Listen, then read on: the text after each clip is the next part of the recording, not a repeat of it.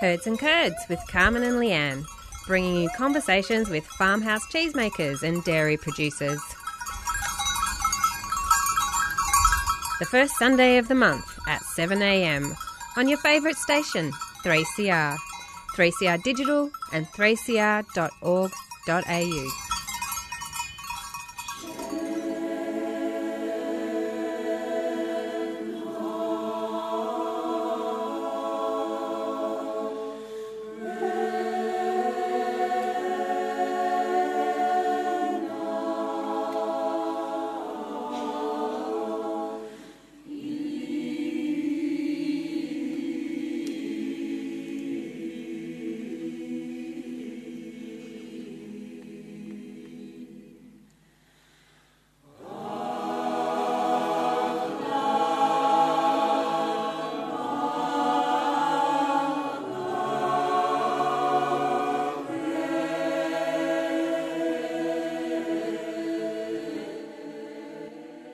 Welcome to Herds and Curds with Lee. This is the last episode of a three part series on artisan farmhouse cheesemakers of Georgia. I'm in conversation with two guests today with connections to Georgia. The first is farmhouse goats cheesemaker Diana Vashvili from Ateni in Georgia. The second is long-time Melbourne Georgian Choir member Therese Virtue, whose music has been featured in this series. But first, let's hear from Diana. Diana lives in the most stunning gorge in a guest house and winery she runs with her husband Nika, who produces incredible wines. As historians, Diana and Nika were drawn to this region due to its wealth of historical monuments, which they are studying and documenting in their spare time. In fact, the region is famed for its microzone where Atenuri wine originates, and the drive to their home through the local village situated amongst terraced vineyards past Ateni's 7th century Sion through the stream to their property is absolutely spectacular. No wonder I sound almost breathless as we pick up the conversation.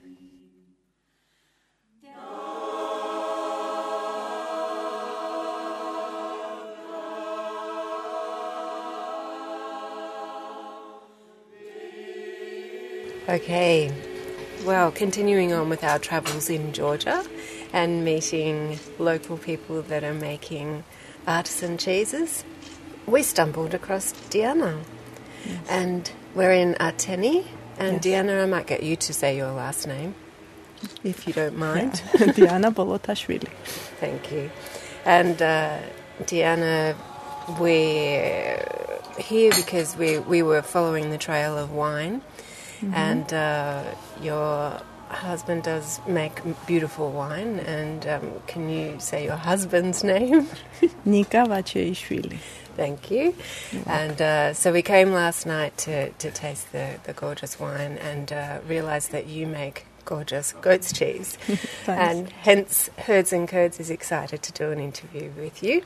So, tell us about the environment and um, where we are and your property, a description of where we are. So, right now we are in this uh, in central part of Georgia. It's um, uh, gorge, uh, Tana Gorge, Ateni Valley. And so we uh, we decided to move here from Tbilisi nine years ago and uh, we uh, bought some vineyard and planted uh, them uh, as well. So right now we have um, almost four hectare of vineyard, and we're making our wine, and also we started uh, to have. Uh, to make our cheese because we have mm, goats, 20 of them, and uh, now also we have bees. So we have our honey as well, and oh. cheese and wine. Excellent. Yeah. And had you made cheese before? It was just um, watching uh, some. Um, uh, YouTube, YouTube ah, channel, something okay. like that, and also I visited uh, cheese making uh,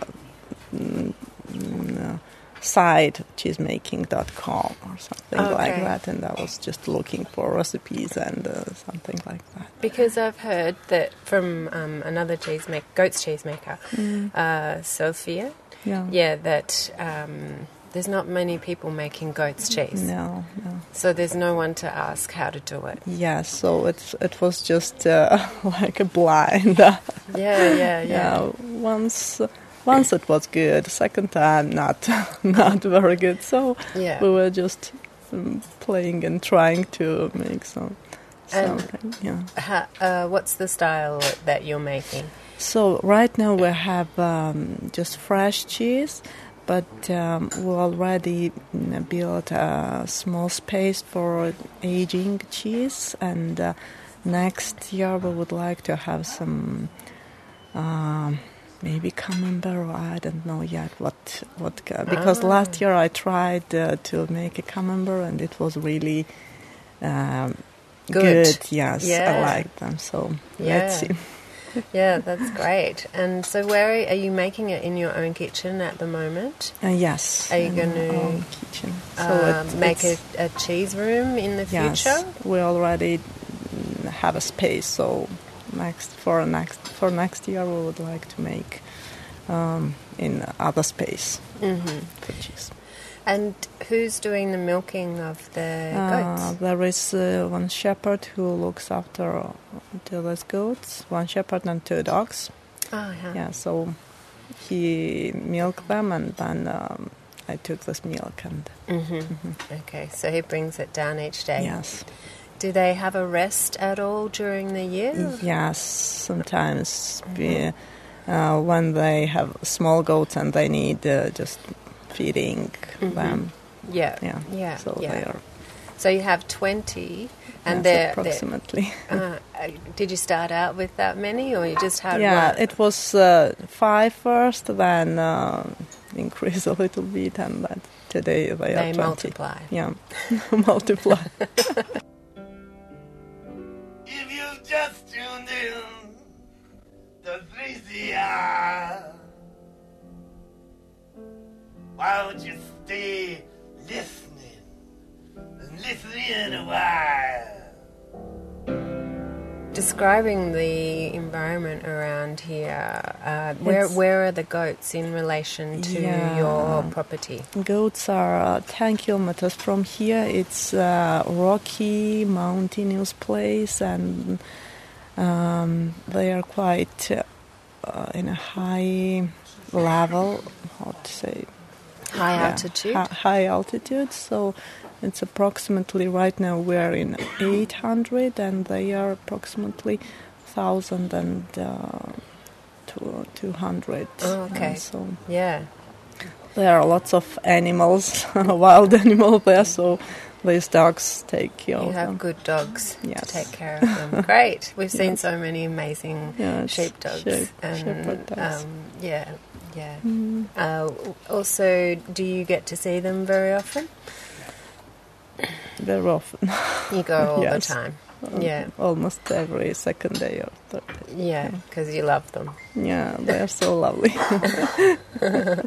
Small ones. yeah, yeah, yeah, yeah. So, do you only make the cheese for your personal use? Yes. Yeah, you don't sell it. No, no. No. Right now, not because we have um, many guests here, so we prefer to try to have for our guests and to sell. Right now, it's very low amount, so Yeah. How many Mm. liters a day are they producing? Uh, it depends on year, but approximately maybe sometimes 20 liters, sometimes a bit more, a bit Mhm. less. It depends. Yeah. Yeah. So for the listeners' sake, Deanna and, and Nick uh, running a guest house as well as their winery. How big is the property that you have here? In Ateni, we have um, approximately one hectare. Mm-hmm. but it's small, small parts. Uh, it's not one huge. Um, it's all in uh, different, yes, different, plots. Different plots. So, um, and we have a two uh, guest house. It's approximately, um, not approximately, 19 rooms. Mm. So all of them, we are the host here. Yeah. Yeah. So it's Yeah. So you're busy enough without having Yes. to make a whole lot of goat's cheese and Yes. sell it. yeah.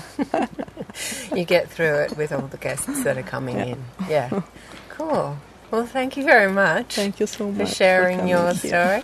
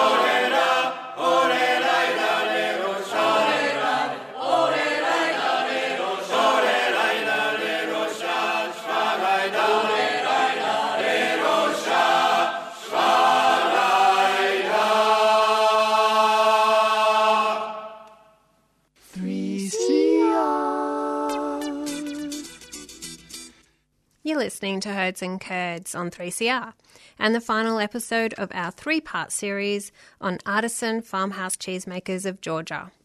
Thanks to Diana for her lovely conversation and accommodation in Georgia. Melbourne is fortunate enough to have a Georgian choir, and Herds and Curds has been lucky enough to use the songs in this series.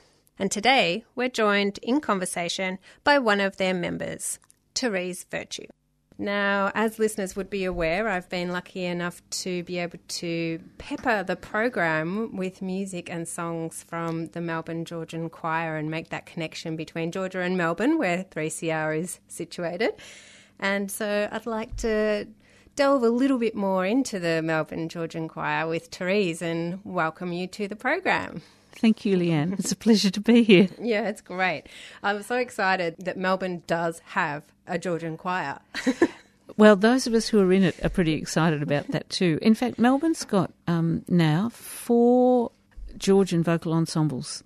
The Melbourne Georgian Choir, Gorani, which is the group that my partner Roger King sings in, which has been going for more than 20 years, maybe more than 25 years. They were the first group to sing Georgian songs on a regular basis. And in fact, um, the Melbourne Georgian Choir, in some senses, grew out of Gorani and a bunch of women who wanted to sing that music as well.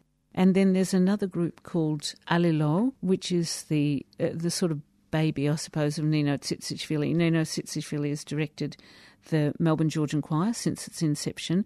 She's an ethnomusicologist from Georgia, and uh, she works with her husband Joseph Jordania. They're both academics, but they stretch a point and work with people like us who aren't as good singers as they would like. But there is also this group, this ensemble, which is about seven or eight voices called Alilo, and another smaller ensemble, only four voices, has recently come into being, and they've just done a little tour of. Uh, New South Wales and Queensland, I think. Tsinscaro, their name is. And they are both beautiful ensembles. But the Melbourne Georgian Choir is a lot of fun. It's a lot of fun. It's also quite hard work. Mm, it sounds very complex as a listener. The songs, the languages that you're singing in, even when you're singing nonsense words, are difficult for us and they're difficult for our ears. And I think that there is no question that we would never manage to sing with anything but an Australian accent, even though we make a lot of effort to try and get the guttural consonants correct or a bit near correct. But they have, um, I don't know, like two or three of each of those sounds that we can hardly make, and and they're all different, um, but hard for us to find where to make them. It's it's similar to the South African click languages in that we just as adults. It's nearly impossible for us to learn to make those sounds. I think. What about the har- harmonics? Oh, the har- the harmonies are tricky. Yeah. yeah, but partly because they're not what you anticipate. If you've grown up with a Western trained ear, which doesn't have to be because you're trained musically, it just um, the harmonies that you hear when you listen to pop songs on the radio or most Western music is written in a, set of conventions, major or minor scales mainly, and so your ear gets used to those. And the scales that they use in the Georgian songs, many of them are very different. There are very beautiful songs in major scales, Western major scales, but many of them, when they're transcribed, you can't even write the same key signature for the higher clef and the, the, the G clef and the F clef because they don't use one key. Correlate. Yeah, so it's um, counterintuitive for the, for the Western trained musicians who come into the choir, and for people like me who can't really read music. You have to learn to listen for a mm. different sort of harmony, and eventually you do. And eventually, I've found I sing usually the top line. I can start to anticipate where it's going to go these mm. days. Yeah. So the choir's been going for 20 years? No, the choir's been going for about eight or so years, I think. In 2010, so uh, the men's group Gorani went to Georgia in 2000, and uh, because I'm a partner of one of the members, I was lucky enough to go to Oh, then, and I saw, oh, um, it was amazing. Each time that the Australians have gone, there's been a, a, a symposium on international polyphony held at the Conservatoire, and that's why we go. We get to sing at that, we get to attend sessions, and they also organise interesting trips into the regions, and we go on those. But as uh, we've become more used to going and kind of more brave, and the trip organisers, who are Joseph and Nino in the first instance, Joseph really, um, they've taken us on what are actually collection trips, and we've gone into quite remote regions. The first time in 2010, the the, the mountain region where we went, which was Sv- Svaneti, that you may have Mm, I know about. about, it, yes. yeah, well, it was so like the roads were unbelievable, comparable only with roads that I met slightly later in East Timor. Really, huge potholes and um, quite, da- I mean, very dangerous. Really. Anyhow, we got there and went into the mountains and came back unscathed. And were you recording or just singing with people? People have recorded. listening? Yeah, I have. I've got some recordings of of traditional singers, um, but I haven't. I haven't got lots of really good quality stuff. I have recorded some of the workshops that we've done. Were you singing with people? Oh yes, we do sing with people, and sometimes we have the glorious privilege of appearing on on local stages with groups that have taught us songs. Like if we stay with some people for a week and learn songs for a week, then at the end of that week they invite us on stage and we can sing some of the songs that we've learned from them with them. And that happened last year in 2018. We were in Maresi, which is near Batumi. That's near the Black Sea. It's near the Black Sea, that's right, and it's near the border with Turkey. Mm-hmm. Marisi's a tiny village, but we went down to the nearest town, which has got quite a grand community centre building, and we sang on the stage of that theatre with these men who were just, their voices were so spectacular. And we sang this song that was really driving and fun to sing. And these guys do this yodeling, it's a particular characteristic of, of the Georgian singing. And it went on and on with these guys singing, and us singing this kind of underneath riff sort of thing. And it was the best fun in the world. It was. It was Yeah. just such great fun.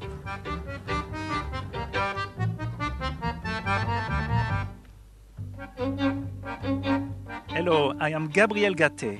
3CR is like a souffle, a challenge to make, but it can just go higher and higher and higher. Support 3CR.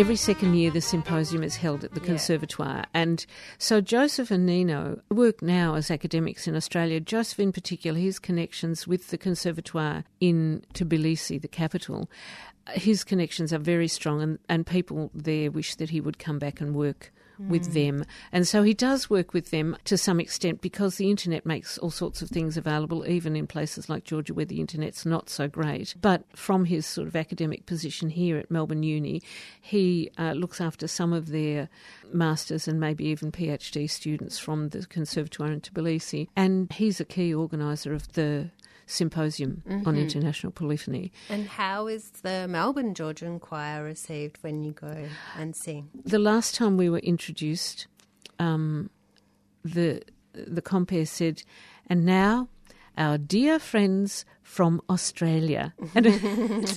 Well, you must be making a great long time connection now. we do. We make long time friendships, and Yeah. now we've seen. I mean, there are people. Uh, in fact, Joseph Jordania's mother, with whom, although she didn't speak any Georgian, any English, and I speak no Georgian, I really regarded her as a friend, and she died mm-hmm. about a month ago, very mm-hmm. sadly, and she was, I think, she was eighty nine, mm, yeah, Yeah. and she and she was teaching piano to students until a few weeks before she mm. became sick. Yeah, so those sorts of friendships where you know whole families and you've seen people pass, and, and that's the case for several of the families we've been involved with. Um, those friendships are very strong, and they, they it's interesting. They can cross language and cultural boundaries. They they love the fact that we're prepared to travel so far to come to events in their country. And although I think they probably laugh at our singing, because the singing is so superb and glorious and just so skilled in Georgia. Um, this, the singing that comes from the conservatoire, but the singing that comes from villages is uh, is unbelievably good. And we practice once a week for eight weeks a- semester, and we have these big Australian accents, and some of us are good at music, and some of us are not so good. So mm. we can never compare with those choirs, but they love the fact that we, we try and do it. And I think all Georgians are so conscious of Russia breathing down its neck all the time. They so treasure their own culture, mm. their own language, which is not like Russian, and it's not like it's related to Chechen. I asked Nino this. This is part of why it's so difficult to get a handle on. It's not related to any of the surrounding languages. It's not related to Armenian or Turkish. It, uh, it's got a relationship with Chechen and about one other language in the world. And so it's a precious part of the human mm. heritage. Mm. But of course, when Russia was the government, everybody had to speak Russian, and Russian is still a second language for a very large part of the mm. population of Georgia. But it's not only Georgian. Like when we went to Svaneti, one of our choir was a woman who's very quick at languages, and she heard Joseph say to one of the Svan people in a museum, Speak to me in Georgian, because he was speaking in Svan, ah. which is another language altogether. Specific, yeah. And in Svaneti, there are two groups. There are the upper Svans and the lower Svans, and they tell you that they can't understand each other. Yeah, but it was it's in, incredible. It's so unique, isn't it, as a country in in its culture? oh, let me tell yeah. you about a song. There, well, this is this is one of several similar songs. I find it really hard to remember the names of the songs, but when we were in Marisi, I've stayed in that village for a week at a time, several times now, and there are several songs they teach you to sing, which are about the grapevines, and this is what the songs say. The songs are about burying the grapevines so that they can't be found. Now, we've always assumed it was so that the Muslim Turks, who are a bit inclined to invade Marisi because the border is so close, so that they couldn't find the grapevines because they uh, they're Muslims and they wouldn't approve of of winemaking, let alone spirits making, which there's quite a lot of in Georgia as well. But um, and this is even, a, I mean, Marisi is a Muslim village, but they make their own wine, and they uh, some of the family drink the wine, uh, and and they make rakia, the spirits too. But these songs are about burying, how to find where you've buried the grapevines, so that you can come spring, you can make them sprout and grow again. Ah. And there are several of these songs, and no doubt they were really useful when the Russians were telling them. I didn't know that the Russians had told them to mm. get rid of some of the varieties mm-hmm. in order to A for lot, yeah. industrial production. Yeah, yeah. But I bet a lot of those varieties have been saved. Yeah, so and there's an ongoing project, you know, like people are doing that at the moment, going out to old, you know, villages and, and homes and stuff and trying to locate um, old old grape varieties and, and saving yeah. them and replanting them. Yeah. Well, the remoteness would be one of the things that saved both language and song as well as Yeah. um, agriculture. When uh, we were in Tbilisi, we met, um, it's actually an American guy who's living there, going out to remote villages and actually doing recordings of musicians and I think I might know him. Yeah. So there is a lot of that sort of like recapturing what had to be hidden in the many different invasions of Georgia. Yes. You're listening to 3CR Radio. So have you got any other favourite uh, moments or experiences about Georgia that you'd like to share? Well, I have to tell you that I saw um, in in one of the farms in Svaneti where we were being billeted. I sat with another singer and watched a, a woman make cheese, make her cheese for the next day, a soft cheese, obviously. And she had the milk on the stove and she was stirring it. This village is is is a tiny cluster of houses on a steep slope of mud in these mountains that are actually very unstable, but they all have um, cattle and uh, there are goats as well. But this was ca- cow's milk cheese she was making.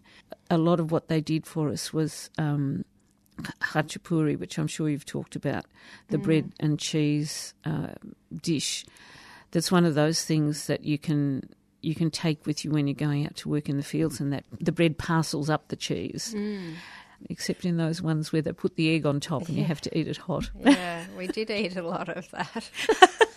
Too much. it's easy to eat too yeah, much. I know. At some point, I think I said, I just can't do it. Not, not, no more khachapuri. yeah, yeah. It's great though. Well, I think we'll leave it there. So I do want to thank the Melbourne Georgian Choir for letting me play your music throughout the, the program. Um, They are delighted. yeah, Leanne. no, it's been wonderful. I've had uh, feedback from listeners saying they really, really enjoyed that part of the program too, including the, those those songs. So, Oh, fantastic. yeah. Well, the Melbourne you. Georgian Choir has had an exciting year. We've sung with Lithuanians this year and we've sung with Ukrainians. There's a, around this period of time is uh, when some of these uh, states made declarations of independence. It didn't last because the Soviet Union came in and just sort of scotched all that. But there's a lot of um, affection between those various states. And the Melbourne Georgian Choir, which is a bunch of Australian fakes really, has been connecting with those other communities. And, and this year has been very exciting for us. Have you got any gigs coming up that you want to let us know about? We have a gig coming up in Cygnet at the Cygnet Festival in Tasmania in the second weekend of uh, January 2020, and um, we're really looking forward to that. There's so much more I could tell you, Leanne. Yeah, I know. Georgia and food Yeah. and singing. Thanks to Deanna Vashishvili and Therese Virtue for chatting to Herds and Curds. And thanks also to the Melbourne Georgian Choir for sharing the music of their 2017 performance at Liquid Architecture's Polyphonic Social. Thanks also to Living Roots for introducing us to Deanna and Nico. And thank you to Ilya for driving us to Ateni twice.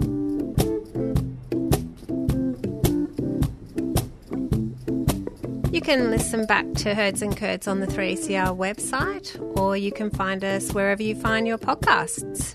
You can also see some photos of Lee's trip to Georgia on the Herds and Curds Instagram page.